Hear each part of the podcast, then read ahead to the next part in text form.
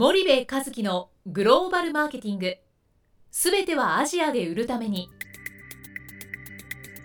ポッドキャスト森部和樹のグローバルマーケティング。すべてはアジアで売るためには過去10年間で1000社以上の海外展開の支援を行った森部和樹がグローバルマーケティングを分かりやすく解説します。グローバルマーケティングとは世界のニーズに応えて利益を上げること。アジアで売るためにはものづくりプラスグローバルマーケティングを武器とした戦略を持たなければなりません。日本には素晴らしい企業が多く存在します。その企業とともにアジア市場を目指したい。再びジャパンアズナンバーワンと呼ばれる時代を作りたい森部一樹はそんな思いを持ちながらこの番組を皆様にお届けいたします。皆さんこんにちは。弊社より配信中の動画番組のご案内です。弊社ではスパイダーチャンネルという無料動画番組を配信しております。この動画番組は日本企業の海外販売チャンネル構築のノウハウを無料でお届けする番組です。またグローバルビジネスに関するさまざまな情報もお伝えしています。毎週火曜日金曜日の週2回配信。iTunes 内ポッドキャストにてご覧いただけます。iTunes にて番組タイトル名スパイダーチャンネル。大文字で SPYDERCHANNEL と検索ください自動で最新動画がお手元に届く購読手続きが行えます。ぜひご覧ください。皆さんこんにちは。ナビゲーターの小林真彩です。皆さんこんにちは。森部和樹です。はい。森部さん本日のポッドキャストの内容なんですけども、はいえーまあ、このシリーズ化しているとおっしゃっていただいたんですけど、はい。えーナビゲーター小林真彩が気になった記事シリーズということで、してるよシリーズが。ありがとうございます。はい。でちょっとまた別の記事にはなるんですけども、うん。またちょっと興味深い記事を発見いたしましたので、はい。ちょっとご紹介させていただきます。はい、でえっと記事自体が、うん。えー昨年2018年の3月の記事で、まあ2ヶどこ月のどこの記事？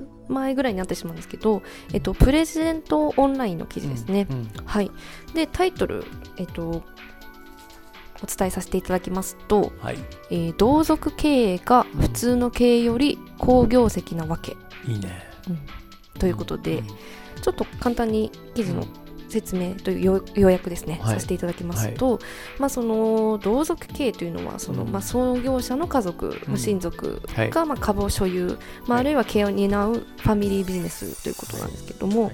まあ、日本では同族企業と呼ばれうん。ちょっとネガティブに、うん。まあ、捉えられている傾向があるということで、うん。まあ、でも海外では一方でもう以前からファミリービジネスのまあ業績の高さっていうのがすごい注目はい。されているということで、はい。でこの一般的なファミリー企業が、はい。この非ファミリー企業企業と比べて、まあ、ちょっといくつか利点があるということで、はい。ちょっとその利点うん。のよ4点ですね、うんちょっと説明させていただきます。で1点目として、えっと、所有と経営が一致しているということ、はい。はい、で2点目に、えー経営者のモチベーションの強さ、うん。はい、で3点目に、えー長期的な視野で経営がしやすいという特徴、はい。はい、で4点目に、えー家訓という形で強いコーポレートカルチャーを持っている点、はい。ということをこの記事では挙げられているんですけども、はい。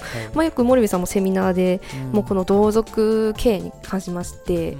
ちょっとあのまあ長期的にそのビジネスを見れるですとか、うん。うん。まあちょっと何か決める時の決断が早いですとか、まあ、やはり同族企業なので、まあ、強いリーダーシップがあるですとか、うんちょっとお話ししていただいてるんですけども、うんまあ、この利点にも含めちょっとこの記事につきまして、うん。ちょっとご説明というかお考え何をお考えでしょうか？まあそうですよね、はい。僕も同族企業は大好きで、はい。えっと同族企業の方がグローバル化しやすいっていうのが僕のセオリーなんだけど、うんまあ事実そうなんはいですようね。んでこの記事で言っている利点を説明、はい。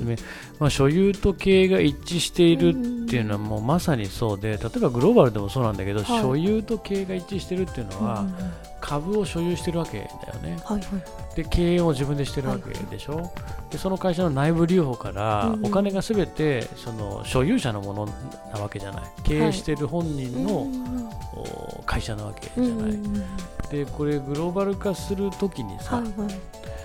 あの同族企業のいいところってはい。周りからやんややんや言われてうんうんうんも自分の信念うんうん。をある一定の期間貫き通すことができるんでね、うん例えばアジア新興国なんてはい。3年5年で成果がパーンと出るような市場ではないから、はい。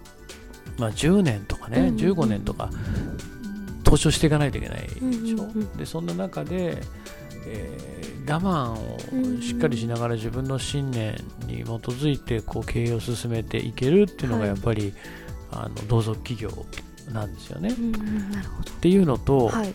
あとその所有と経営が一致してるってねすごくてねこれうん。自分、僕もそう思うんだけどはい。もうてめえの金をこれ投資するわけでしょ。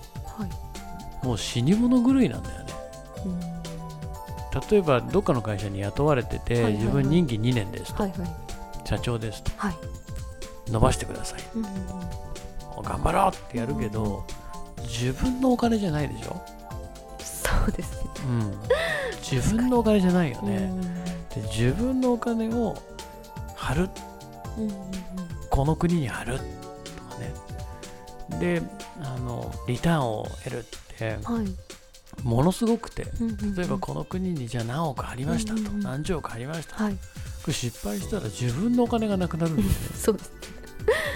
でしょ？はい。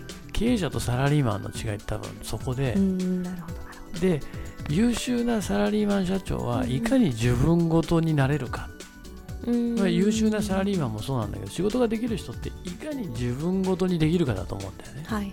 今やってることをね、うんそれが一定期間の自己洗脳でも何でもいいんだけどはい。いかに自分ごとにできるかができる人間と僕ができない人間の違いだと思っていてうんこの同族経営って所有と経営が一致してるからもうなんか自己洗脳とかそういう話じゃなくて使うお金1円単位で自分の金でしょ？でそうすると直接自分に跳ね返ってくるんで、うんそういう意味ではもうもうめちゃめちゃ真剣だよね。うん。うんもう1ミクロンの隙もないぐらい真剣で、うんでやると決めたら信念を貫けるっていううんこれがまあ僕は所有と経営が一致してるっていうことの最大のメリットだと思うんだけどね、なるほど。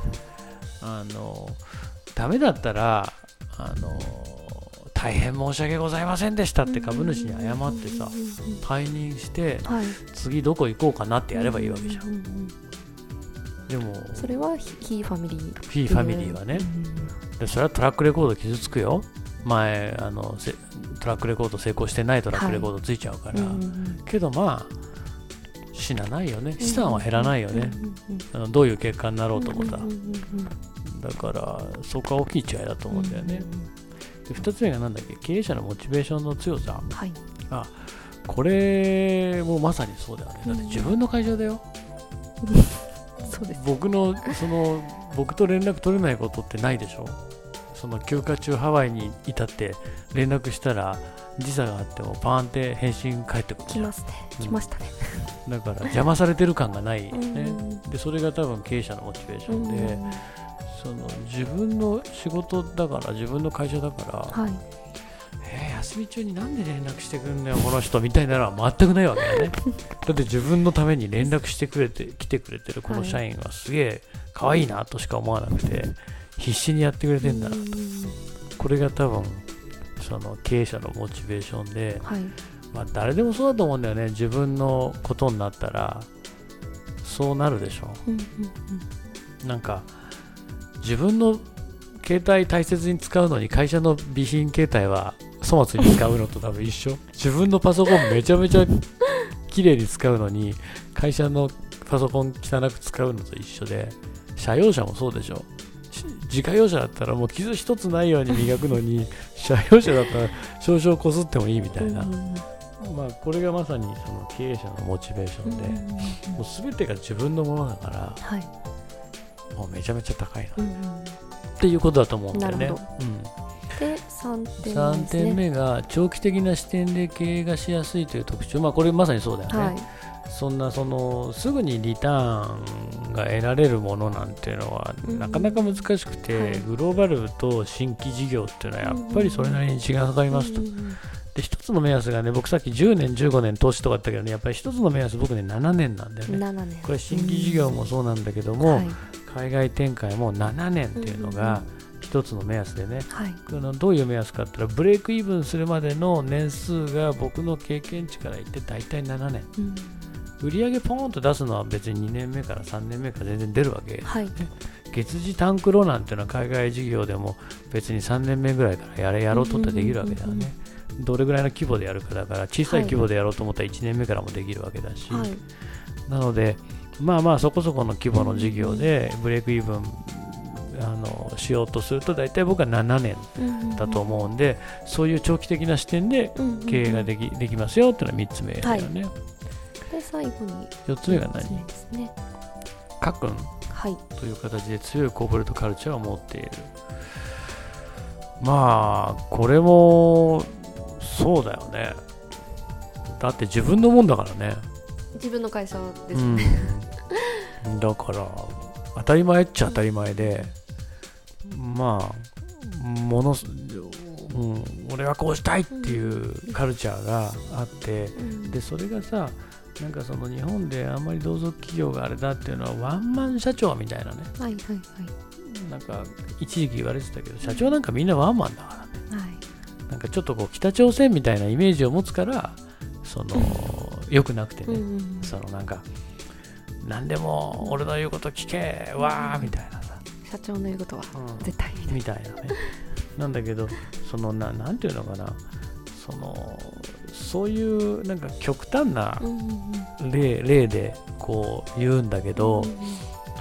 あの同族企業っていうのは僕はグローバル化していく上では非常にあの重要で、えっと、時間、まあ、例を出せばさユニクロとかさ、はい。日本電産とかさ、はい。ミネベア三海とかさあの何あとどこ？ソフトバンクとかさ、うんもう全部同族企業でしょ、はい。もうグローバル化バンバンしてるじゃない、なのでグローバル企業を探したければ、うん。同族経営を探すとぶち当たるうんっていうのがあの結構な確率であります、時間だよね。あうん、はい。すごい顔してね腕をブルブル回してるん ですよ小林がね。すいません。はい、えー以上です。話長くて申し訳ない。はいありがとうございます。じゃあ本日のポッドキャストはここまでいたします。はい。でちょっとこのあの記事にうん。関しましてちょっと次回も引き続きお話しいただければと思いますので、よろしくお願いいたします。はい。よろしくお願いします。はい。リスナーの皆様ありがとうございました。はいありがとうございました。本日のポッドキャストはいかがでしたか？番組では森部和樹への質問をお待ちしております。ご質問は podcast アットマーク spydergrp.com ポッドキャストアットマークスパイダー grp.com までお申し込みください。たくさんのご質問をお待ちしております。それではまた次回お目にかかりましょう。